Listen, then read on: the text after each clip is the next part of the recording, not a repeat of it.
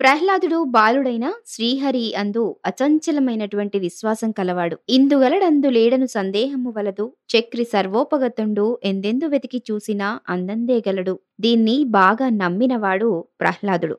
అలాగే నిరూపించాడు కూడా. రాక్షస రాజైన హిరణ్యకశిపుని కుమారుడు ప్రహ్లాదుడు. హిరణ్యకస్పుడు తనకంటే వేరు దైవం లేదన్న అహంకారంతో ఉండేవాడు. అలాంటి అహంకారి కడుపున ఇటువంటి శ్రీహరి భక్తుడు ప్రహ్లాదుడు జన్మించాడు. ప్రహ్లాదుడు బాల్యం నుండి నిరంతరము నారాయణ నామస్మరణ చేయిస్తూ ఉండేవాడు. శ్రీహరి నామస్మరణ మాన్పించాలని చాలా వరకు ప్రయత్నాలు చేశాడు అతని తండ్రి. ఇక లాభం లేదనుకుని కులగురువులకు చండామార్కులకు అప్పగించాడు. గురువు బోధించిన విషయాలన్నీ కూడా నేర్చుకుని తోటి బాలురందరికీ కూడా హరినామ మహత్యాన్ని నేర్పించేవాడు ఈ ప్రహ్లాదుడు. వేదాంత రహస్యాలన్నీ కూడా చెప్తూ ఉండేవాడు. గురువుల కఠిన దండలనన్నీ కూడా ఓర్చుకుని తన విశ్వాసాన్ని మాత్రం విడిచిపెట్టలేదు ఎప్పుడూ ఈ ప్రహ్లాదుడు.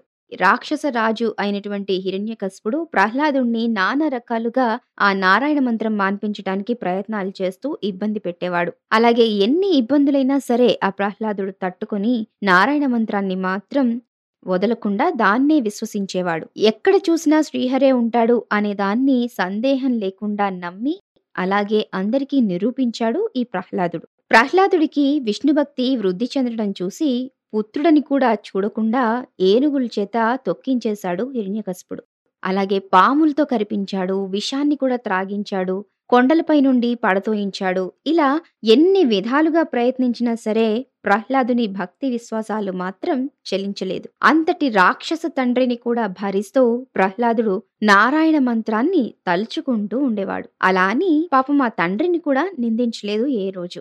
కనీసం కన్నీటి బొట్టు కూడా కార్చలేదు. అలా ఎన్ని విధాల భయంకరమైనటువంటి కష్టాలు ప్రహ్లాదుడికి వచ్చినా తండ్రి ఎన్ని విధాల బాధించినా సరే ప్రహ్లాదుడు మాత్రం నారాయణ మంత్రాన్ని జపించడం మానలేదు. అలాగే నిరంతరం నారాయణ మంత్రంలో తపిస్తూ ఉండేవాడు. ఇదంతా చూసినటువంటి హిరణ్యకస్పుడు నిరంతరం నీవు ధ్యానించే శ్రీహరి ఎక్కడున్నాడు అని ప్రశ్నించాడు. ప్రహ్లాదుడు మందస్మిత వదనంతో ఎందు చూసినా అందే కలడని చెప్పాడు. వెంటనే హిరణ్యకశపుడు ఒక స్తంభాన్ని చూపించి ఈ స్తంభంలో నీ శ్రీహరి ఉన్నాడా? అని ప్రశ్నించాడు. దానికి ప్రహ్లాదుడు నిశ్చలమైన భక్తితో అవును ఈ స్తంభంలో నా శ్రీహరి ఉన్నాడు అని చెప్పాడు. హిరణ్యకశపుడు గద తీసుకుని వెంటనే ఆ స్తంభాన్ని పడగొట్టేశాడు. ఆ స్తంభాన్ని చీల్చుకుని శ్రీ మహావిష్ణువు నరసింహ స్వరూపుడై ప్రత్యక్షమయ్యాడు.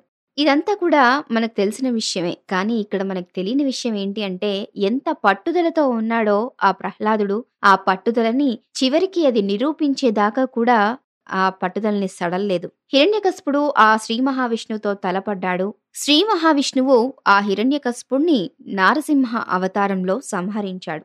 బాల ప్రహ్లాదునిలాగా భగవద్ విశ్వాసము నిశ్చల భక్తి మనలో ఉన్నట్లయితే మనని సదా ఆ భగవంతుడు కాపాడుతూ ఉంటాడు.